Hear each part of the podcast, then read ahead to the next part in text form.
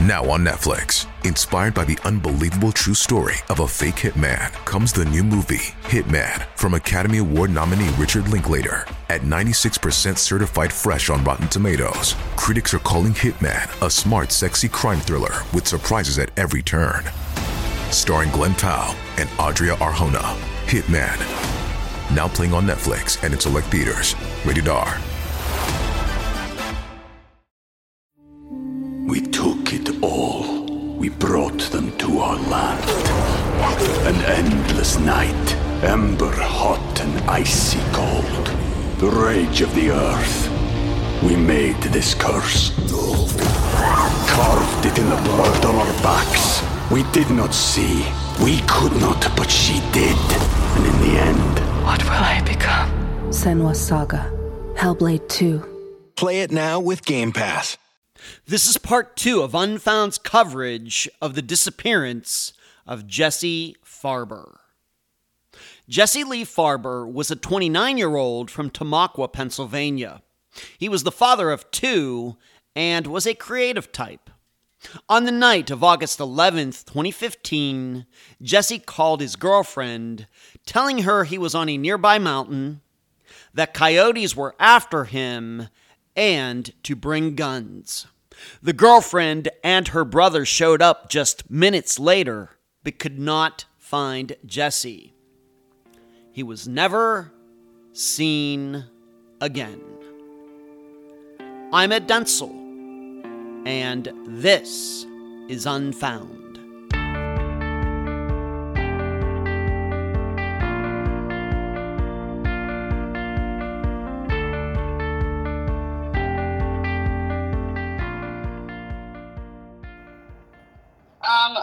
I mean, I think they they uh, do the basics, you know, like just like anybody would, like asking me questions about, you know, do you know what he was involved in? Do you know is this right normal activity for him? Um, what was he what was going on in his life? Is there any reason that you know he would take off? All, all like the normal stuff, but not that early. Like they didn't do it. Um, that day that that ha- that I was talking about. Right, but at some point, did they talk to you? I just guess. Uh, let's just keep it simple. Did they ask you ever ask you? You know, where were you that night? Things like that. Can anybody prove where you were? Some, you know, stuff like that. Um, I don't think they did ever ask me that. Um, they did receive like the phone records and stuff like that, so they were able to see that like I was trying to get a hold of him, and uh, you know I reported him missing right after I could, like I wasn't able to locate him, and they Yeah. came to the house and stuff. So um, they never really like looked into extreme detail or anything. Okay. So I guess what we're also saying is, despite his mother pointing the finger at you in front of all these people and everything, I guess her words didn't really carry that far.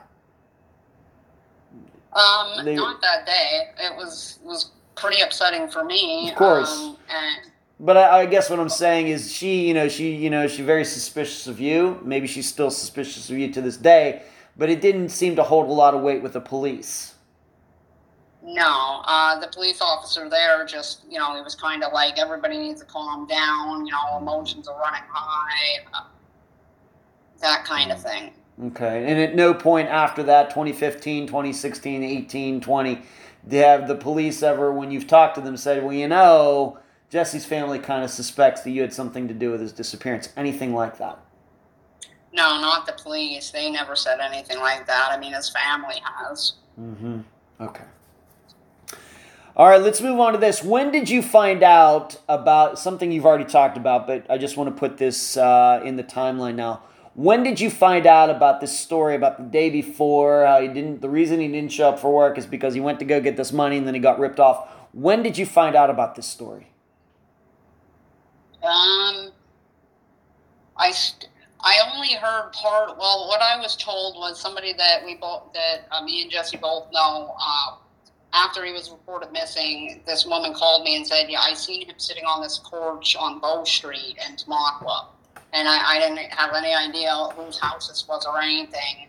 But then later on, I came to find out that um, I guess Jesse gave this this girl the money. Uh, he was waiting on the porch, and then she took off through the back and kind of left him there and burned him for that money. And I'm not sure when I found out that much detail because she actually told me herself that she did that. Um, Do you mean the woman who ripped Jesse off actually admitted to it? yeah. Yeah. When did that happen? Um, I seen her a few times, and I confronted her, and I kept saying, like, you know what? Just tell me the truth. I'm just, I'm just looking for him. And uh, she, her and her boyfriend were like willing to say, like, look, yeah, we we talked to him. We were supposed to meet him, and yeah, she did rip him off, but we don't know what happened after that. And that's what they told. Uh-oh, me. that's what they told me. Like they were willing to talk. All right, and how once again, how soon after his disappearance did these did you talk to them about this?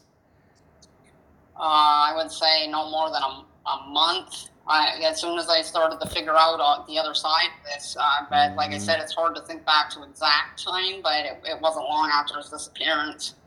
Did you two did you know these two people before you heard about this? No, I, I didn't know about a lot of them actually. All right, how do you think Jesse knew them? That's a good question. I don't know. All right. I don't know when he ever or how he met this girl to begin with. I, I don't know. All right, so they didn't work together, didn't go to school together, didn't live in like the same complex that you two lived in, nothing like that. No, nothing like that. And what what exactly? I mean, if they're going to admit to it, what was the scam?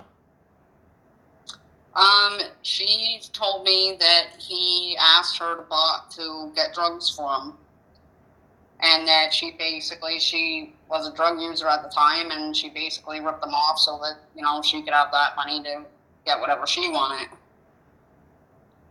And she said she was going to go inside that house to get drugs. She went out the back door and ripped them off. Yes. Okay. Wow. Well, I guess uh, certainly underhanded, certainly a little illegal, but I give them all the credit in the world for owning up to it, if we are to believe this story, of course.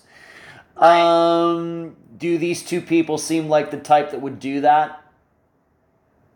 Oh my God, yeah. Okay, I mean, right. right, right now, um, they've, uh, from what I've seen, changed Mm. their lives around. Great for them, but at the time, they were, they were, you know, up to a lot of different things. Okay. Up to no good, maybe ripping other people off. Uh, Yeah. Did she ever say that she had ever taken money off of Jesse before? No, All right, so because once again we have to go back. Well, all this money's missing. Where did it go? And now, Right, right. and and now we have this story. Like the day before that he goes missing, that somebody took eighty bucks from him. right. And what- And that, Please. um, and then that he was looking for these drugs that. Mm-hmm. like I said, he's never been a, an addict or even at times had fallen into like choosing to do a serious drug. So I'm not sure what happened on this day where he just decided I'm going to go out and do this. And it's so out of character for him. What It's just, I don't, and what kind of drugs are we talking about? uh, meth. Okay. All right, so they ripped him off, and then it was that next day allegedly that he was trying to get that money back. And was this the same guy that would not meet him, kept changing the location, all the same same people? Right. Okay. He told Jesse he would pay him back, and uh, Uh huh. Jesse had told um, the guy's girlfriend that he was staying with that, that he did feel uneasy about meeting him. Um, but that they had planned to go, and there was like three different places. And I know from the Facebook messages that Jesse was kind of getting annoyed that he was he would tell him to go there, and then he was blowing him off. And and then as far as like I said before, they were supposed to meet, and uh, even the police looked at cameras, and Jesse never showed up. So I don't know if he just gave up on that situation or. Okay. Uh, you know, yeah. It, why do I think they weren't going to pay this money back at all? I mean, what people rip people off and then the next day give the money back? Yeah, especially the kind of people they were. That's Right. uh, something somebody brought up for me, brought up to me too. That that's not normal. Of course, it's not normal. Uh, did, when you were talking to, they were giving opinion on what happened to Jesse. Did they know about his disappearance? No, they said they just told me what happened. They they all they ever really did say is like we don't know. Like she, the the guy, the boyfriend said like he didn't ever actually meet him that day, so he couldn't tell me. You know what you know what was he where, where was he headed or what was his mind like. You know at that time. Uh, nothing like that. So mm-hmm. they just kept saying, we, we don't know. We're sorry for what you're going through, but we don't, we have no idea. And I went to them many, many times because I kept getting directed back at them. Mm-hmm. Like no matter where, I would get directed back at, at them. So I would always, I mean, I kept going back to them, like, okay, are you telling me the truth? Or are you lying? And uh, they mm-hmm. they always said the same thing. Okay. Are they also saying that they never did give Jesse any drugs at all? Is that is that also true? Yeah, I believe. Um, I, as for if there was any time that happened that I don't know about, um, I'm not sure, but I don't think so. But yeah, like they never, they never gave him anything back in return. So they say. Okay. Yeah. All right, we got this crazy, and once again, we have to remember this happened the day before on August 10th. She takes the money, takes off Jesse seemingly, allegedly trying to track them down even into August 11th, but seemingly that never happens. Uh, I want to go over this again. There was a sighting of him on August 11th, uh, kind of what they call the, the S curves, walking toward town. Um, what time was this again? Who saw this? This was about 7:15 p.m. and um, it was a childhood friend of Jesse's that have known him for most of their lives. Mm-hmm. So he was somebody that I considered, you know, a trustworthy person. I believed what he told me. Okay. Of course, uh, and how long after the disappearance did this person come forward? Um, he came. He came right away, and and I talked to him personally. He said that he uh, he even reached out to Jesse's mom to let her know too. Mm-hmm. So he told us right away. Okay, so it wasn't like a year later he was trying to remember it.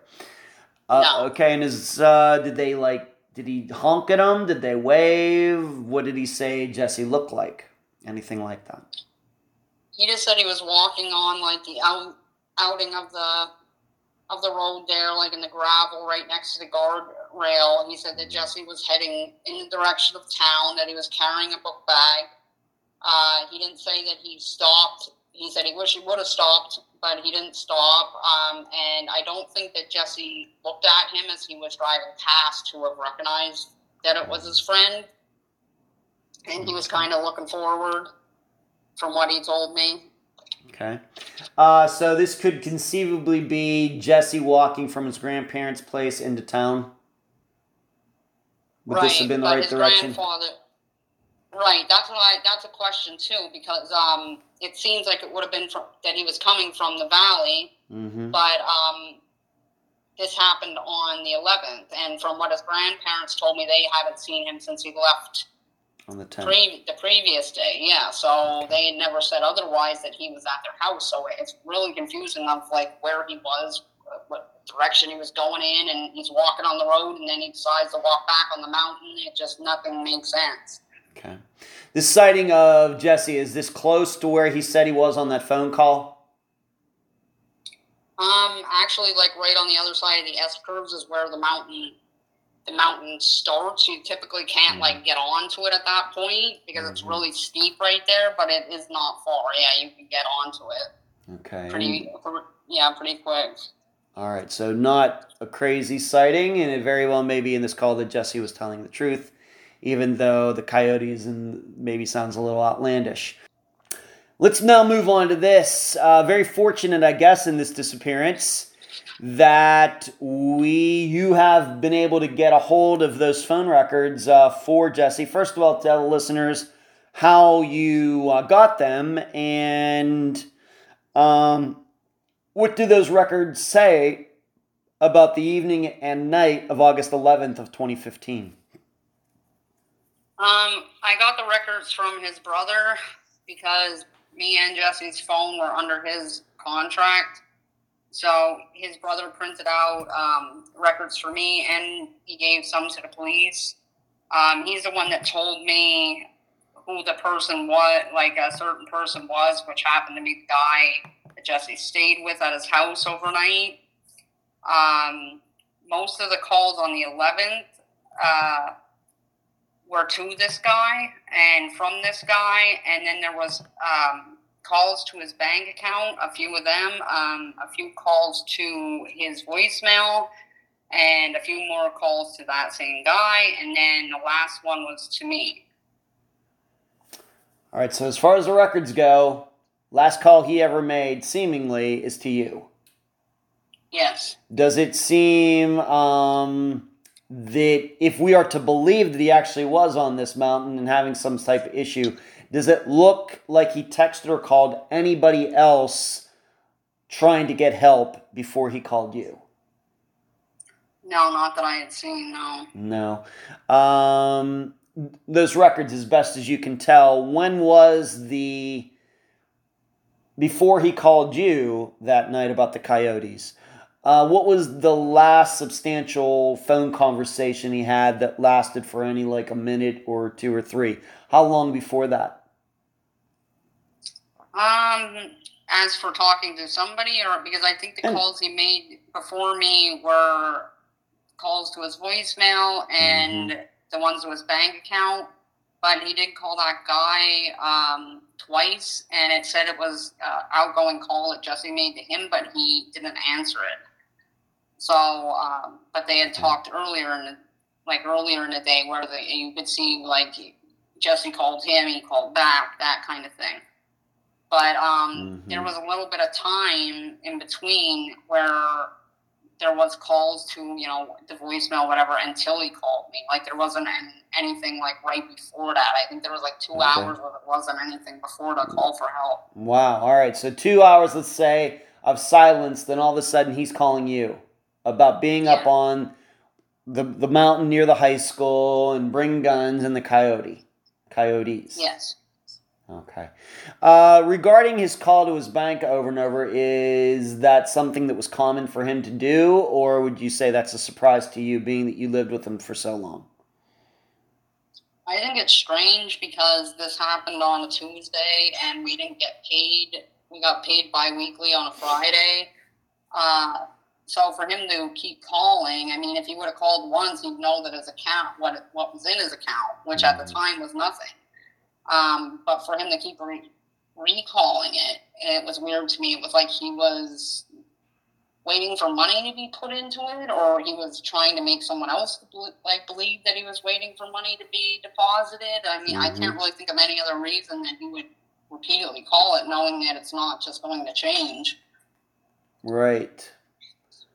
Right. All right. So he's doing this somewhere, Hmm. and he's trying to reach this guy. Uh, do you have the records for any text? Is it? Do you have the record for the? Of course, we're not going to know what the texts say, but do you have any texting information? Um, there was texts um, that I had sent to him. Um, I know that there was some texts that were. I don't. I don't know really how to explain it, but there's these apps out that you know basically it's like a free texting app. So when when somebody actually texts you from the app, it comes up as like an internet usage instead of like as a, an actual text message. Yeah. uh, there was those on there, and they were supposedly um, from this this girl that ripped his money off, and from the boyfriend. Although they did also exchange messages over Facebook Messenger. Um, but I Mhm. can't remember. I think that there, you know, there was some some text as far as messaging that that guy stayed at his house to um, as well. But I don't remember like the time frame of the text messages. Okay. Let's move on to this phone ping. Where, uh, as best you can tell, has anybody ever told you where his phone last pinged? Uh, yeah, the police told me that the last call pinged off of the tower that is on the high school mountain, and it pinged off the elementary school mountain tower. So it hit off both of them, and they told me that from that, he could have been in anywhere in a two mile radius when he made that call, which is a lot of area. Right. It's a lot of area. All right. So it does say that he could be on Sharp Mountain by the high school, but it says that he could actually been in this other location that he he made a mistake on as well. Yeah, Okay. and and surrounding towns, even. I mean, that it like a two mile radius adds up to a lot of area. Okay. Regarding his phone, just the phone itself, uh, did you tell me that he had gotten a new one recently before he went missing? And was it found? Was it not found? Yeah, he got a new phone. Um, I'm not sure the date, but it was, you know, right around when he left our apartment. And as far as I know, it was never found. Okay. Why did he get a new phone? Um, I think he wanted to get like an updated one. He had more of like a an old school one, and he actually got this like one of the newer models that came out recently. Mm-hmm. Okay, so it wasn't like he lost this other one or something like that. No, Okay. Did he, he and he kept the same phone number? um, no, he got a new phone number. He did get a new phone number. Okay. I see. And uh, is there any chance, I have to ask, is there any chance that he might have had more than one phone going at a time? Um, that's something that I've considered. Um, I tried looking in like into it as best as I could, but I, I never prove it. But that is something that I've I've wondered about and, and I've considered. Okay. Uh, I guess what I'm asking also is the phone that he had or phone number that he had up until like August 1st of 2015, how long had he had that number? Um, that? I'm not sure of. He kind of went through phones pretty quick, so I'm not really sure like Mm-hmm. how long he had that particular phone or the number that went to it. Not offhand, I don't remember. because I, I guess for most people, you know, I've had, you know, a bunch of different phones since 2003 when I got my first cell phone, but I've had the same number the whole time. So, uh, so are you leading uh, us all to believe that he was switching phones, and when he would switch phones, the numbers would get changed too? Um, I don't think it that it always went that way, but Mm-hmm. sometimes it did go that way. Okay. All right. So maybe change carriers or something. Okay. Yeah. And anything about those records? Uh, you got them from his brother. Would you say that the brother gave them to you willingly? Yeah. All right. Anything unusual about the records or anything that would cause you to think they weren't true? Yeah. Um, I was with his brother when he gave the police the records, and so the police were actually looking at the records that his brother had given them, and uh, it wasn't long after that, and they actually called me down to the police station, and they had said to me. They were like implying that I wasn't telling them something, and then they finally came out and said, "Like you're lying about the time that he called you," and I'm like, "No, I'm not." Mhm. and uh, so they were like, "Well, just wait a minute," and they actually got AT and T to forward them the the records right away. And they came back in and they're like, "Okay, well, we we got the records straightened out. We see that you weren't lying," and they let me leave. And then they pulled his brother in.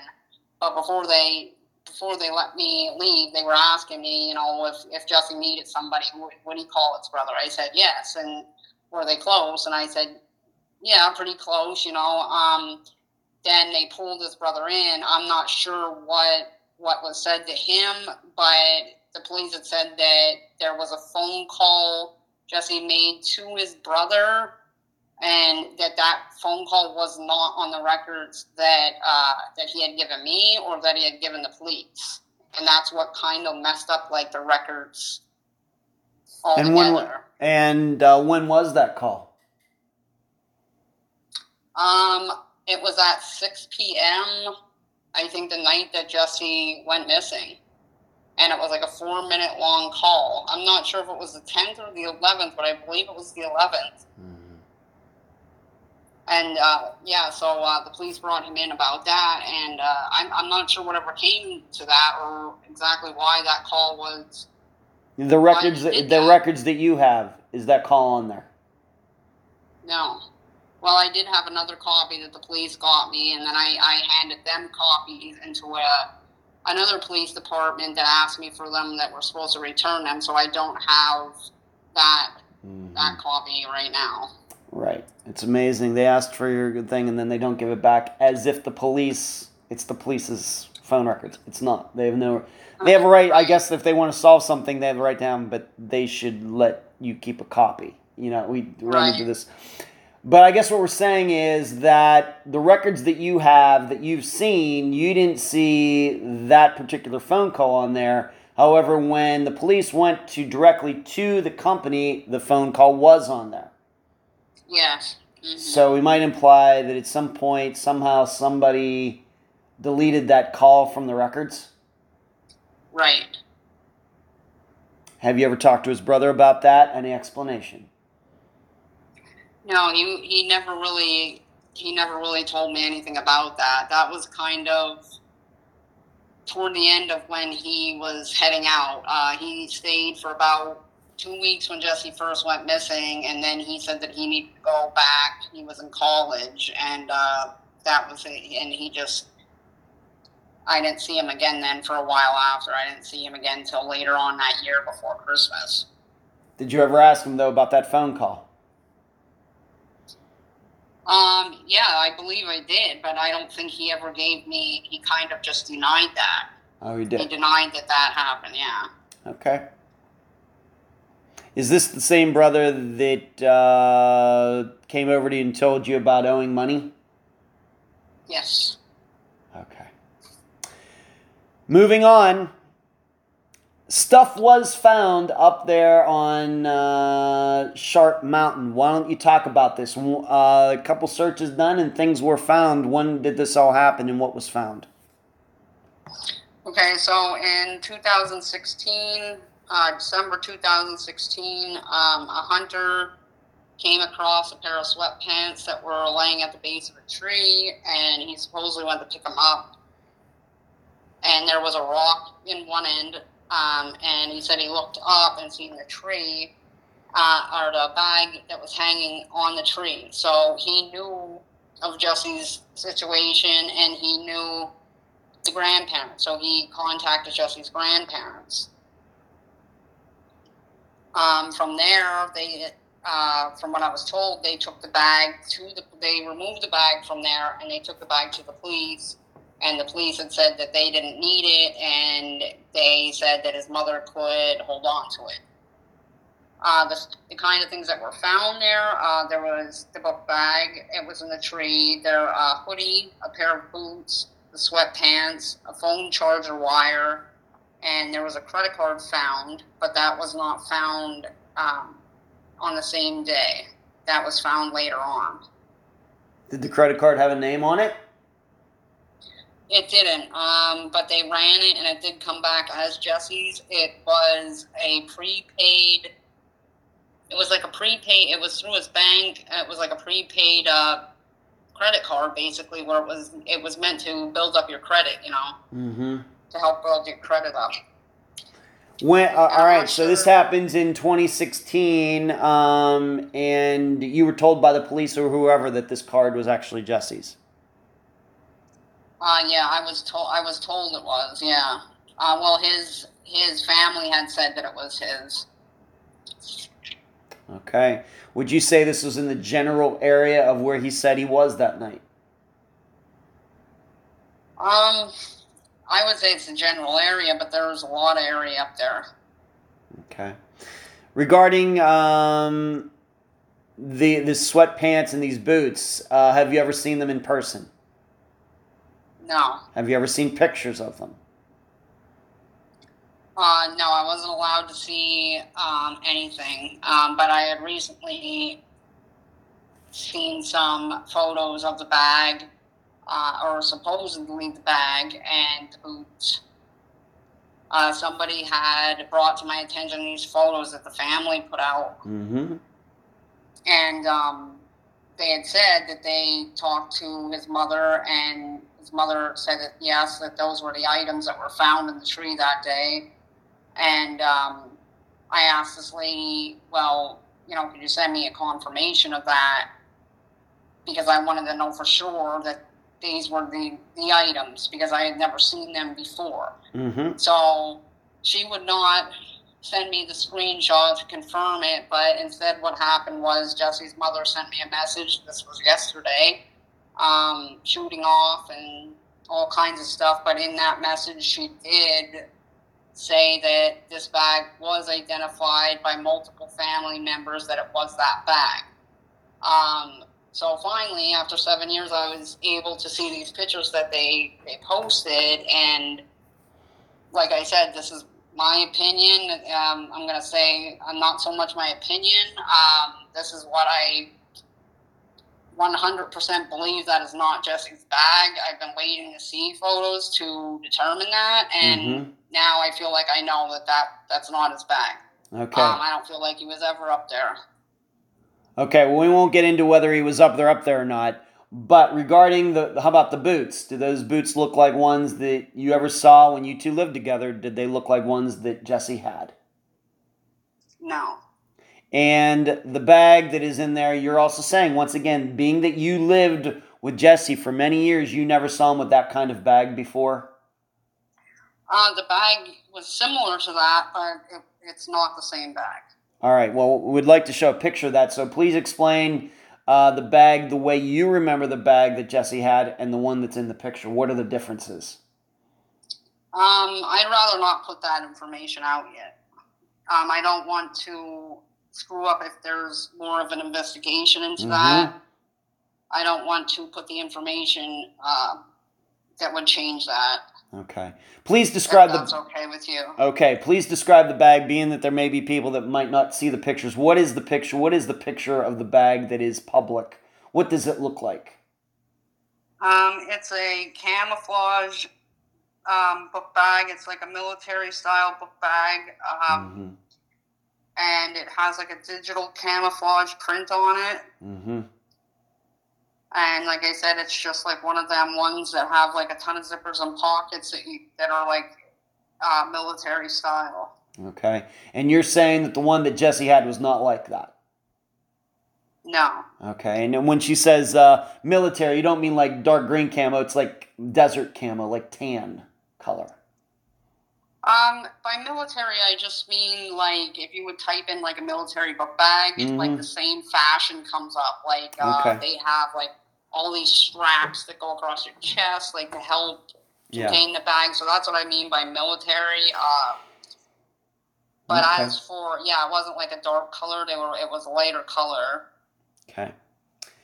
However, that was not the only bag that was found up there, was there?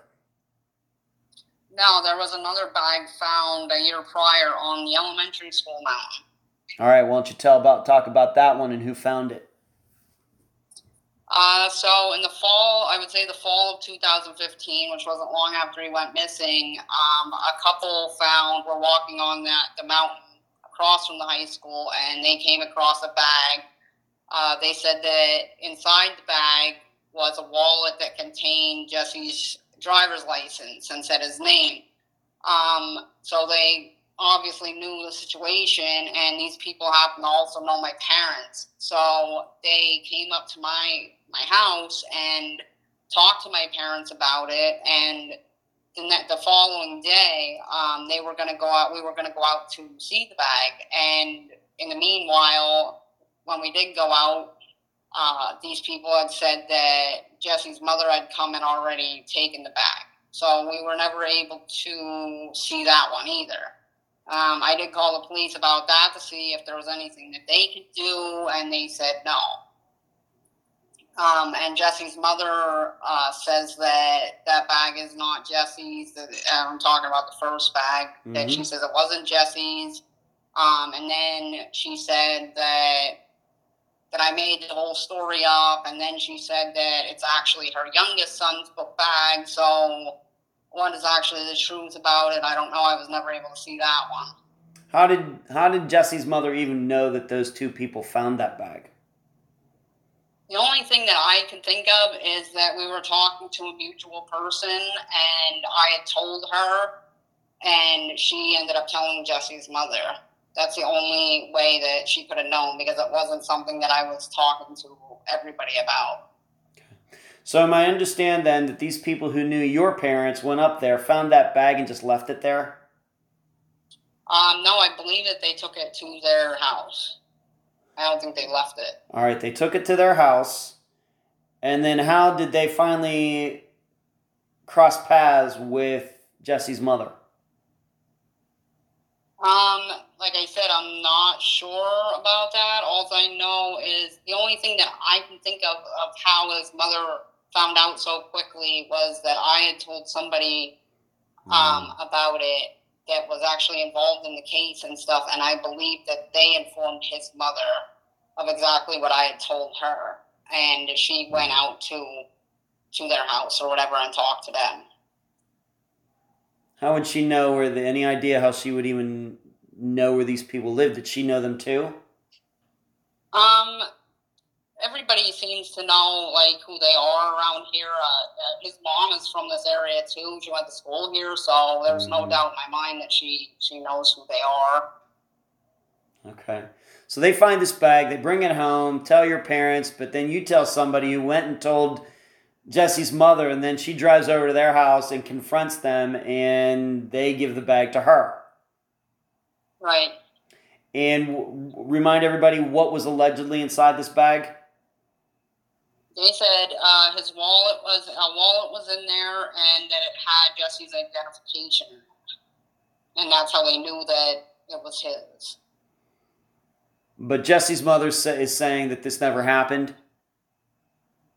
Yeah, well, she said it never happened. Then she claimed that it was that it's not Jesse's bag. Then she claimed it was Jesse's youngest brother's bag. So uh, Mhm. she said a few different things.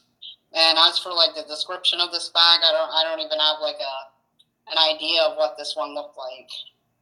These two people who knew your parents have never described it to you. No. Any reason?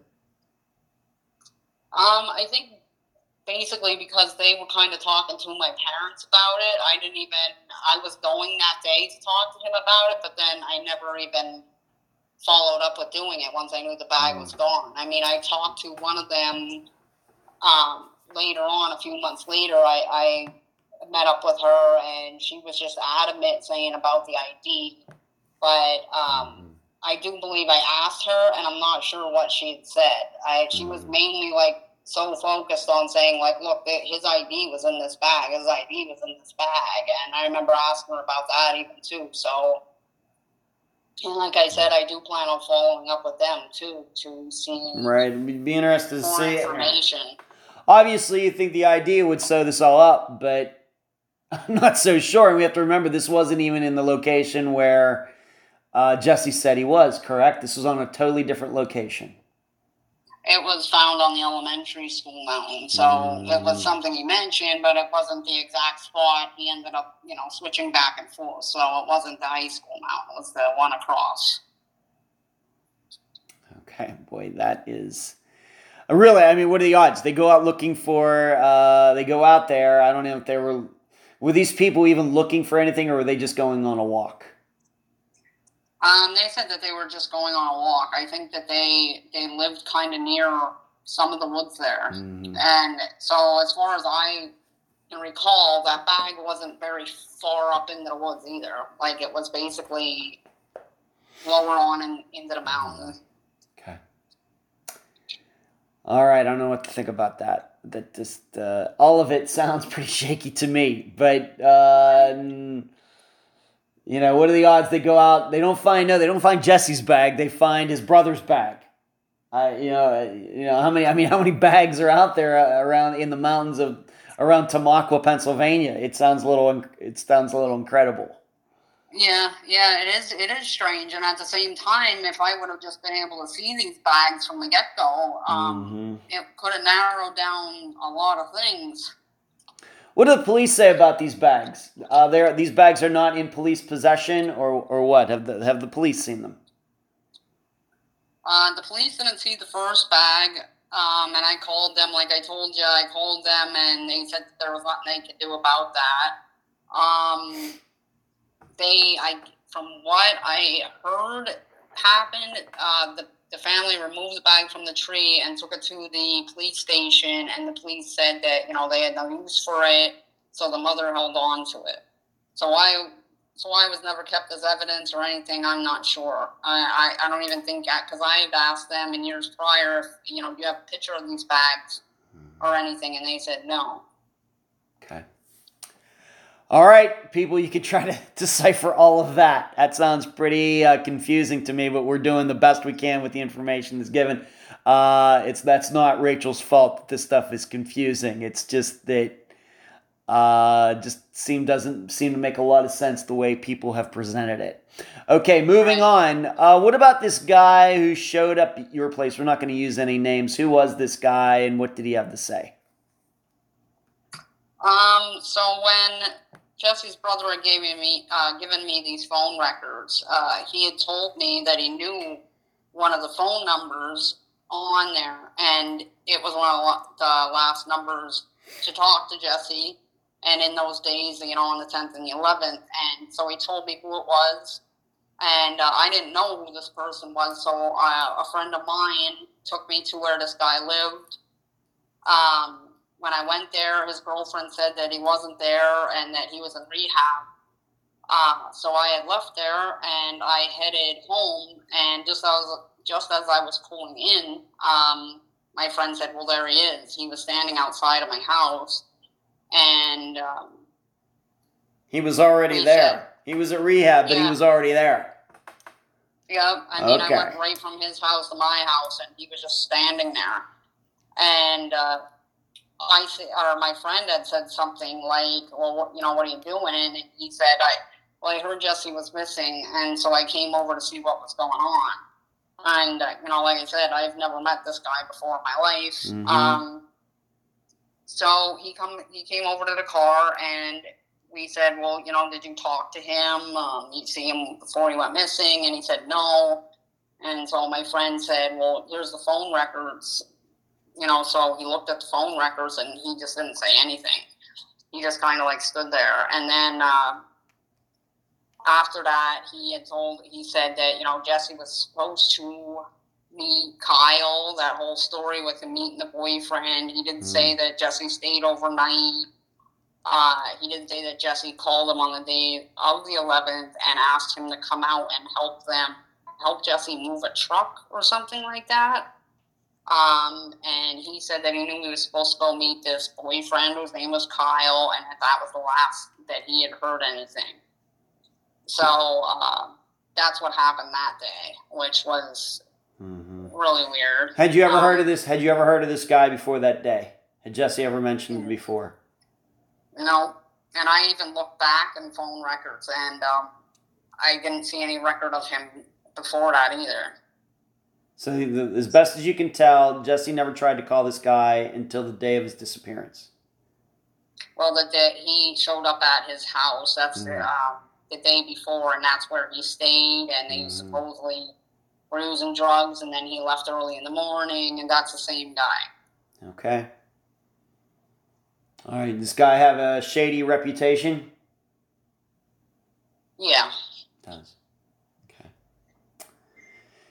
Yeah, we can't forget you go looking for him, and she says that he's rehab, and then he's already at your place before you get home.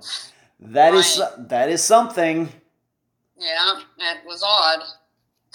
Okay, uh, and no idea that you had no idea that Jesse even knew this guy. no, and I've never met him before either. I wouldn't even have known who he was if my friend hadn't been there. Okay, and did this guy ever convey to you how he and Jesse even knew each other, or how even for how long?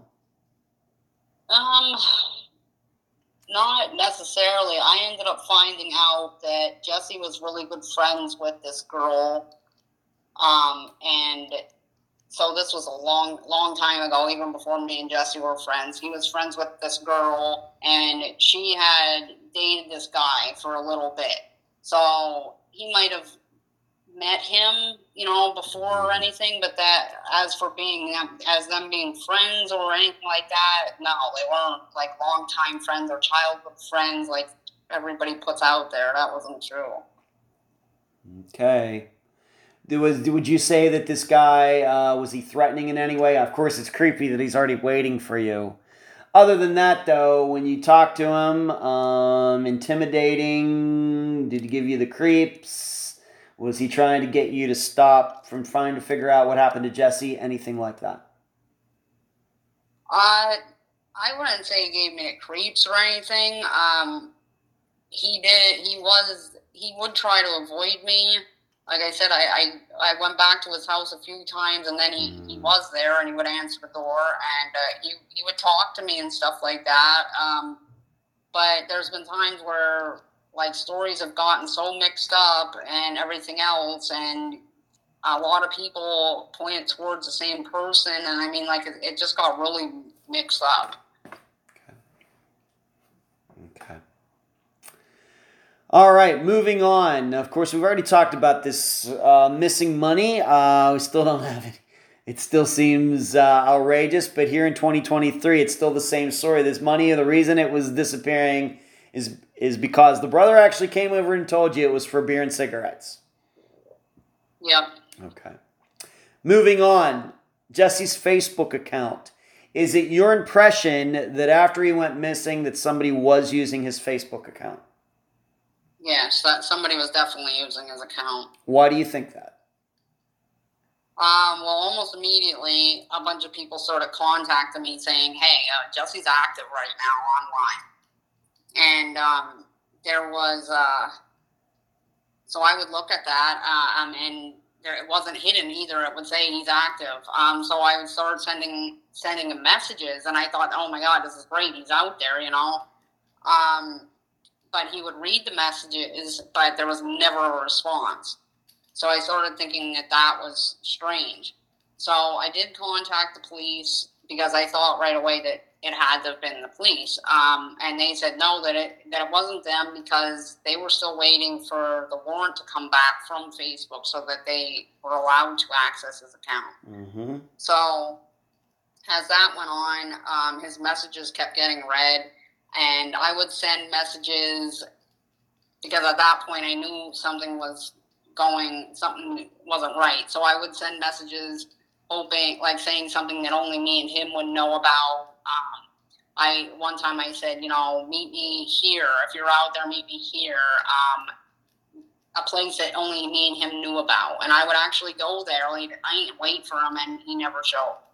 Um, I would say things to try to get him to react or get something, tell him something. I've said yeah. to him, you know, like, um, if something's going on, I'll help you. I'm here for you. Just please let me know you're okay.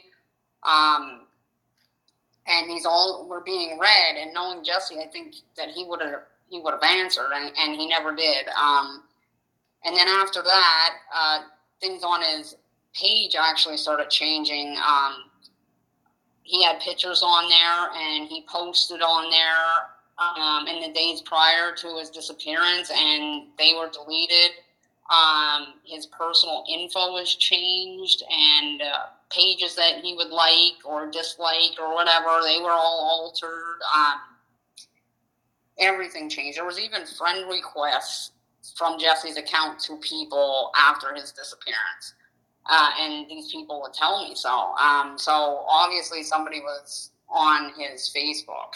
When did you first notice this, and how long, how long did this go on? Uh, it's still going on, and um, wow. I noticed this almost immediately. I I was messaging him on Facebook, but actually, it was other people who had seen his active status that had told me that brought my attention to it. And I'd say that that was about, it wasn't long after his disappearance, a few days after wow. it was accessed. Wow. The way you remember it, in what ways, how, how would Jesse usually access his Facebook account? Through his phone? Yeah, he actually created uh, this Facebook when he got the new phone. So mm-hmm. you know, mm-hmm. like when you when you set up an account through your phone, at least back then, you would uh, use your number instead of your email address. And then on like a desktop, you would obviously use like a email address and then access access your account. But then if you tried to use the phone number um, on a desktop, it, it really wouldn't allow you to do that. Now I know now things are different and mm-hmm. you could access it all different kinds of ways.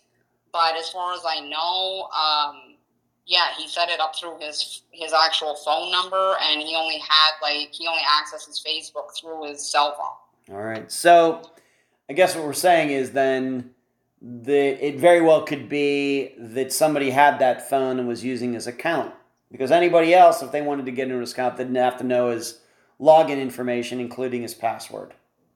Right, which would take time to figure out. You know what I mean? It doesn't. Mm-hmm. I mean, I know people do that for a living, but I it, it usually don't happen that fast. And I've been trying to get a direct answer on that. Like, is that absolutely like what could have happened? Does somebody have his phone? And I I didn't get a direct answer, but as far as I'm told, that that's what seems like what happened. That somebody had his phone to be able to access that.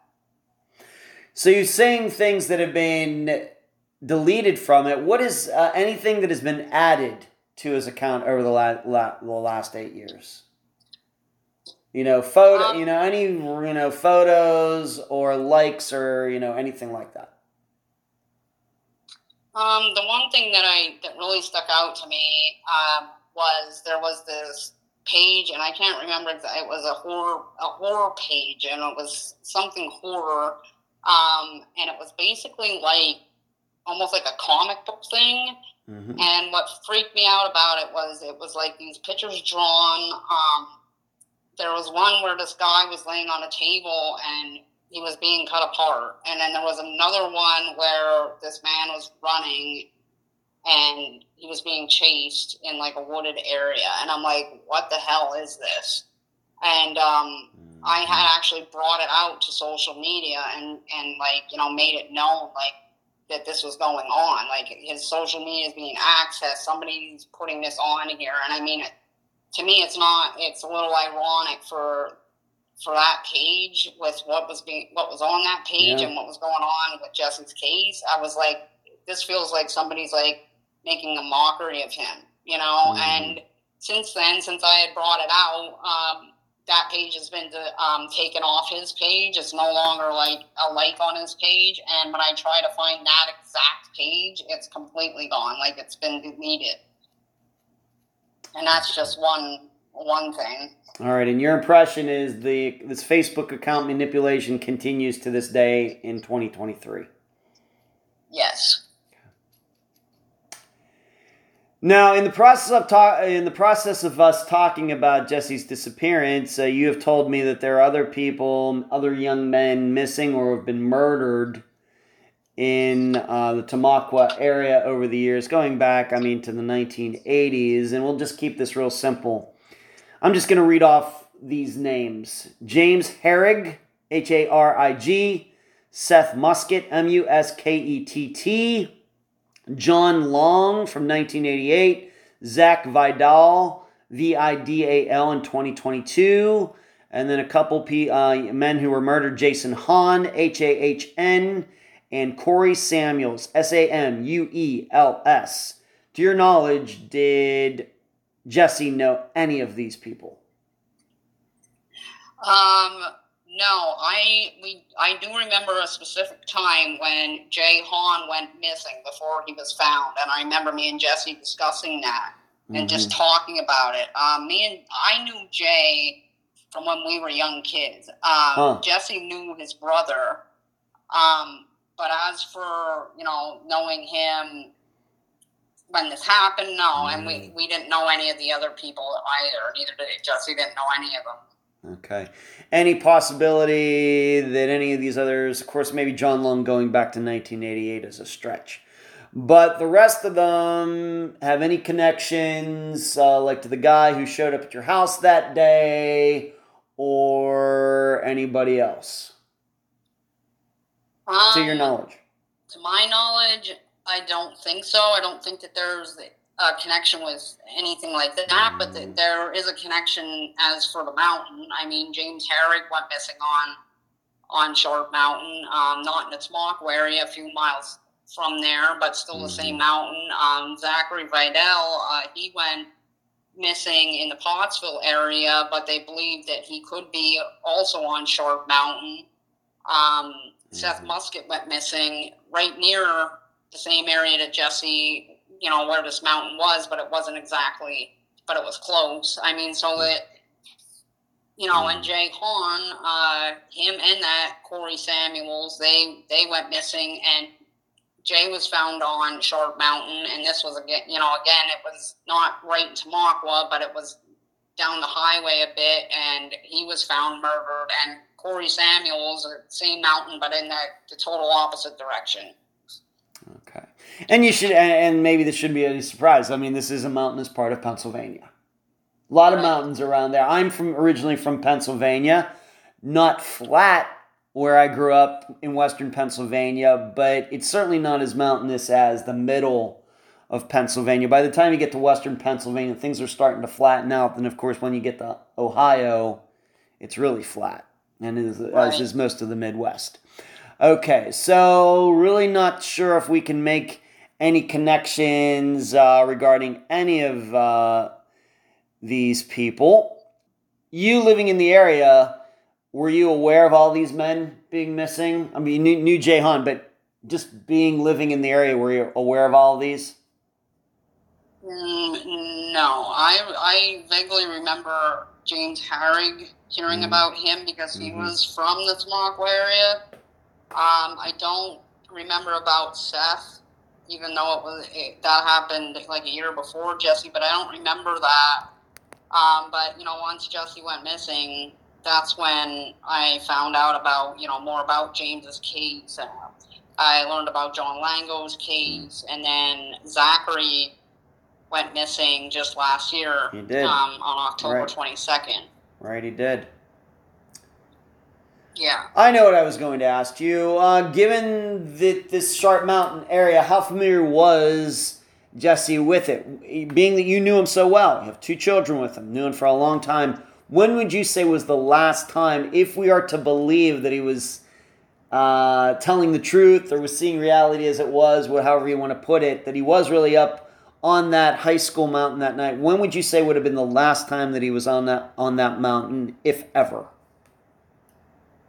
Prior to this, Yep. Uh, I would have to say probably um, sometime that summer we, we probably were up there doing you know what we always did. Um, we even took our kids up the woods and had fi- like a campfire and you know kind Mm. of like cook hot dogs that kind of thing. You know we would take the kids up there and, and hike. So I'm not exactly sure when the last time, but I, I'm sure that we had been up there that summer before he went missing. All right, so this was not a strange place to him. He had been up there. Once again, if we are to believe that he actually, I'm not sure we have to believe the coyotes and everything, but if he was up on this mountain, the high, what you call the high school mountain, he had been there before.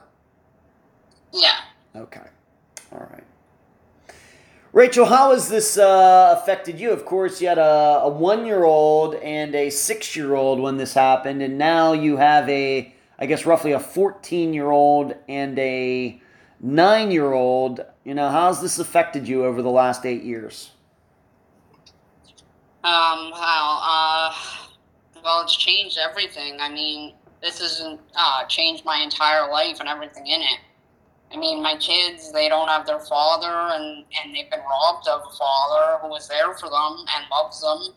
Um, so, dealing with that and keeping their, you know, I don't know exactly how to put it, but, you know, they're, they've had rough times and, you know, helping them through that and that was very rough also. And I mean, as for me, I've known Jesse a long time. I mean, we were together almost eight years, and now he's missing longer than we've even been together.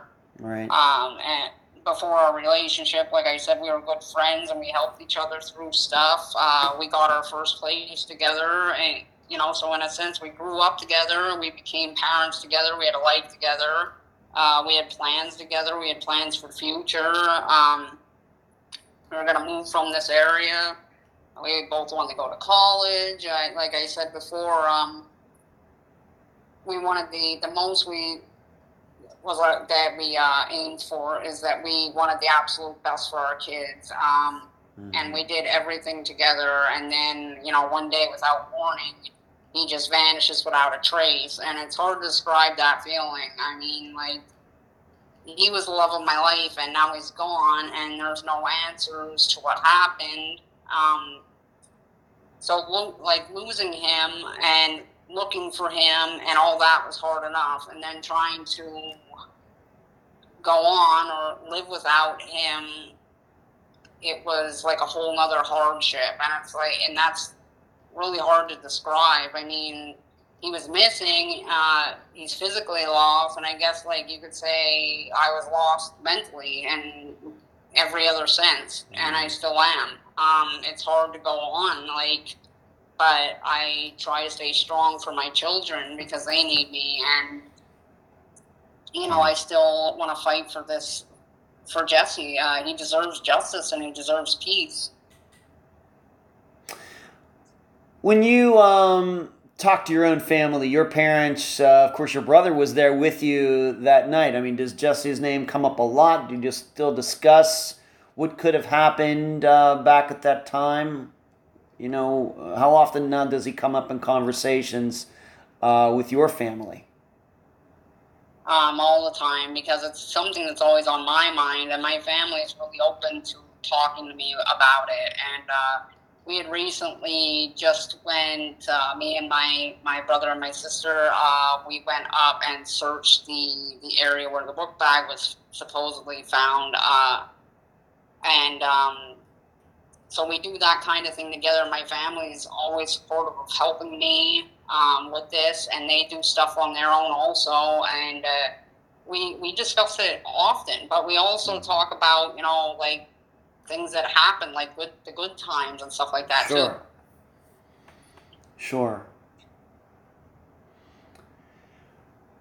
Looking back, let me ask you this: being that this call, and like I said, I, you know, if we knew what happened, we could just go solve it right now. But my impression is going to be that most people who listen to this, they very well may be that believe that he was up on some mountain or that foul play occurred, but I think don't really think they're going to believe that coyotes were involved in this.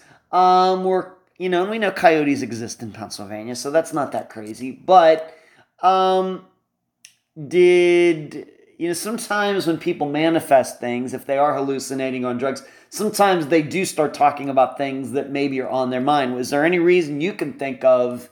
that coyotes would have been on Jesse's mind at this time? Did he ever talk about coyotes? Did you ever see coyotes when you'd go out up to that mountain or anywhere, anything like that? No, I actually tried to think about that too. Like, I, I thought maybe, like, what if he said coyotes, but he he was trying to tell me something different, like he meant something different, and he thought I'd understand that. Like, mm-hmm. I've, I've thought of every aspect, like you could think of, like did he mean this or you know whatever. Um, but I do believe that he thought that coyotes were after him. Now, you know, I've said this before to other people that when he did call, it was completely silent in the background. Mm-hmm. Uh, and coyotes are pretty loud, so I didn't hear any animals or anything like that. Um, what was the other question? Uh, I'm just wondering, you, you know, if you ever talked about coyotes. Did you ever see coyotes? Would there have been any reason uh, that coyotes would have been uh, on his mind? Did he ever have an encounter with coyotes or anything? No, um, I've never seen coyotes. I've seen lots of animals in, in the woods, in these woods, bears, mm-hmm. all kinds of stuff. Um, I actually only seen a coyote one time, and it wasn't even on the mountain. It was mm-hmm. on that valley road. I was coming back from work and it was running across the road and I actually thought it was like a German Shepherd and it was a mm. coyote and it was like really light, lightly colored. Uh, and that's the only time I've seen that. I've actually seen like a lot of huge bears and everything, but I've never seen coyotes. And like you said, they are around here, but that's yeah, it's, I've never seen them personally. No. Okay. Let me also ask you this once again, getting to that call he did he did he did say bring guns. That's what he said. He did. That was the first thing he said. Okay, now I have to ask. Once again, I realize this is usually a very private conversation, but do you own guns that you could have brought? Not at that time, I didn't. The only gun that was at our house was a 22 that his grandfather had given him, and it was something of Jesse's from his, from when he was a kid, and his grandfather gave it to him as a gift, and it was in uh, the gun safe. Um, but otherwise, no, I, I didn't even ever shoot a gun until after Jesse went missing, and I didn't have any guns of my own at that time. All right, so he's telling you to bring guns, but if, dare I say, if he was in his right mind, he would know that you've never shot a gun before, and the only gun that's even familiar to you is in a gun safe, and it's just one gun. It's not like you have 10 guns. Right, right. Right. And on, on top of that, he's telling you to bring guns, but it seems he didn't call anybody else. Right. So how are you? How are, how are Yeah, you? I don't understand it because he knew that I didn't have any. He knew that I didn't have access to them or anything like that. So Right. So he's calling you. How are you supposed to bring guns plural when he should know that there's only one gun that you would even know how to find it, to you even have access to one. right.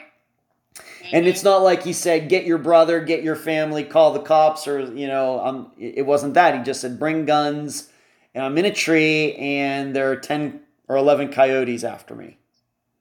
Yes. Okay. All right. So that's another part of the comment that, I mean, you know, dare I say, and uh, you know, I've been more vocal. I own more than one gun. So if somebody calls me and says, "Hey Ed, I'm in trouble. I'm out in the woods. Bring guns," I would be capable of bringing guns, plural. Uh, but you, given what you're saying here, you would not be able to bring guns, and he would probably know Right. that. Okay. And on top of the fact, I can understand why he might call you. Of course, he cares about you. You trust him. He trusts you. But dare I say, if he's surrounded by coyotes, uh, why aren't you calling 911 or something? Yeah, that's been brought up, and that's a good question. I'm not sure why he didn't call like Mm-hmm. 911 or the police or anything like that. Um, uh, somebody once in a comment brought up a good something I never thought about before because I, like I said, I could never make sense of the gun thing. Um, they had said maybe he had said that out loud because he was trying to let somebody else hear that. You know, like somebody's coming and and they have guns, like you know that kind of thing but um, that's the only thing that, that I get, that I ever heard that even made a little bit of sense. But like I said, at the same time, he thought coyotes were there, so that doesn't add up either. So I mean, the whole Yeah. phone call is really hmm Um, yep. Doesn't make a lot really of doesn't make a lot of sense. The, the but the problem is we do have stories of him trying to you know get get drugs and everything else. But then it comes back to when did this start? Because you never got the impression uh, that he was doing them, and of course a lot of things were of his were still at your place, and in the last eight years.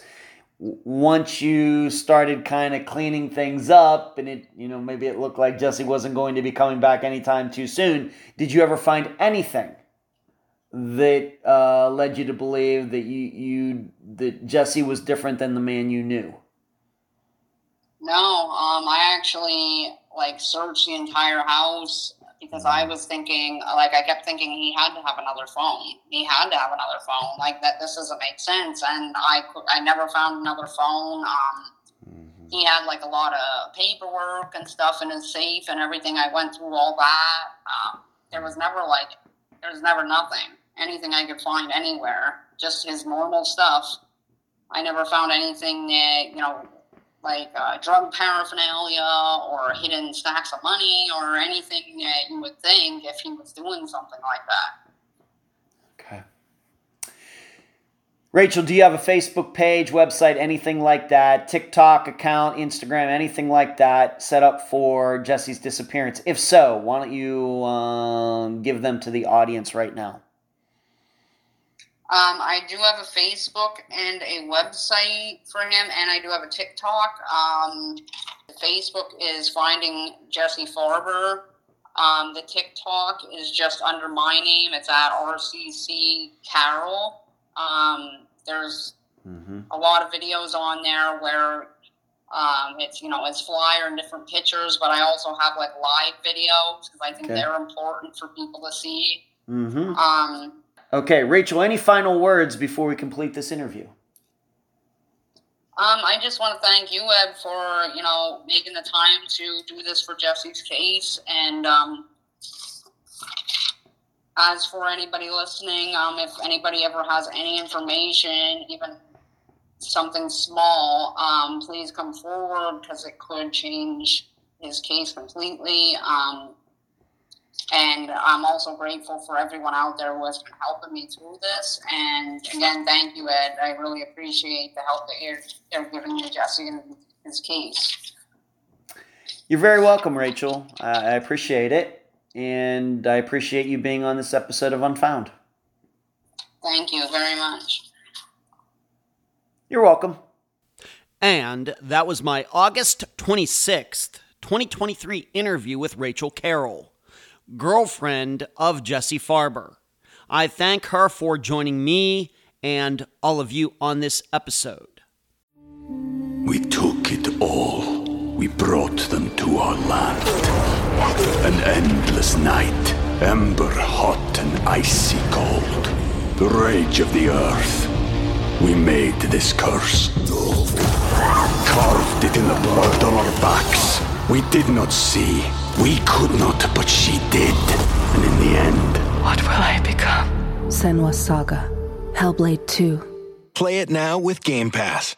Ryan Reynolds here from Mint Mobile. With the price of just about everything going up during inflation, we thought we'd bring our prices down. So to help us, we brought in a reverse auctioneer, which is apparently a thing. Mint Mobile unlimited premium wireless. Ready to get 30, 30, bit to get 30, bit to get 20, 20, 20, bit to get 20, 20, bit to get 15, 15, 15, 15 just 15 bucks a month. So, Give it a try at mintmobile.com slash switch. $45 upfront for three months plus taxes and fees. Promo rate for new customers for limited time. Unlimited more than 40 gigabytes per month. Slows. Full terms at mintmobile.com. Yep, I've made a map to make sure anyone who is interested can see what he or she can make of Jesse's movements that day and night of August 11th, 2015. You can find the analysis video on Unfound's YouTube channel. Rachel has created a website for Jesse's disappearance. The problem is that the address for it is a combination of letters and numbers that would be too confusing to recite here. So please find the link on Unfound's page on Facebook and at Unfound's website, theunfoundpodcast.com. After I did the interview with Rachel, she posted a video on TikTok in which she definitively states that the bag found in the tree during one of the searches on Sharp Mountain is not Jesse's, despite what others who knew Jesse thought. I've posted a link to Rachel's TikTok page on Unfound's website, once again, theunfoundpodcast.com, if you would like to view the video for yourself. So, what to think about all of this? Well, there was certainly something going on with money before Jesse disappeared. I realized that given how Jesse acted the night he went missing, that the first idea will be that he had gotten mixed up in drugs, and you heard Rachel mention that possibility.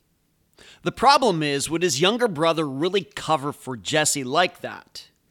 And seriously, the best story that the two could concoct was that Jesse owed his brother money for beer and cigarettes from like 10 years ago. Hey, dare I say, we've all covered for a sibling at one time or another. But this tale is about the worst cover story I've ever heard. In fact, it covered nothing and only highlighted something wrong was going on. Yet, I'm not sure that had anything to do with Jesse's disappearance. As for the call, we must consider that Jesse could have called anyone that night, but he called Rachel. This tells me that there was at least a part of Jesse that understood reality. In other words, that he called her and didn't call his job or his dentist or his barber tells me in his mind Jesse thought he was in trouble and called a person he trusted to help him. That shows clarity. The problem is, how do we combine that with the coyotes and guns statements? And was he really on Sharp Mountain? How would it be possible for Jesse to pick Rachel's number out of his phone's directory, but at the same time really think coyotes were after him? How would it be possible for Jesse to pick a person who cared deeply about him to call, but then turn around and tell her to bring guns when Jesse would know that Rachel didn't have any? And if Jesse expected Rachel to follow through with his instructions in going to the mountain to save him, why didn't he answer his phone when she called back several times? Hard to understand. I think if we had answers to these topics, then we would be much closer to solving Jesse's disappearance. Or maybe those are my famous last words. If you'd like to hear and read my further in depth analysis of Jesse Farber's disappearance, please go to patreon.com forward slash unfound podcast and sign up to partake in the Unfound blog. Until then, I leave the public theorizing up to you. And that's the program. Right now, while you are in your podcast platform, Spotify, YouTube, iTunes, wherever, give Unfound a five star review, a thumbs up, whatever that platform allows. I thank you for listening. I'm Ed Dentzel, and you've just finished this episode of Unfound.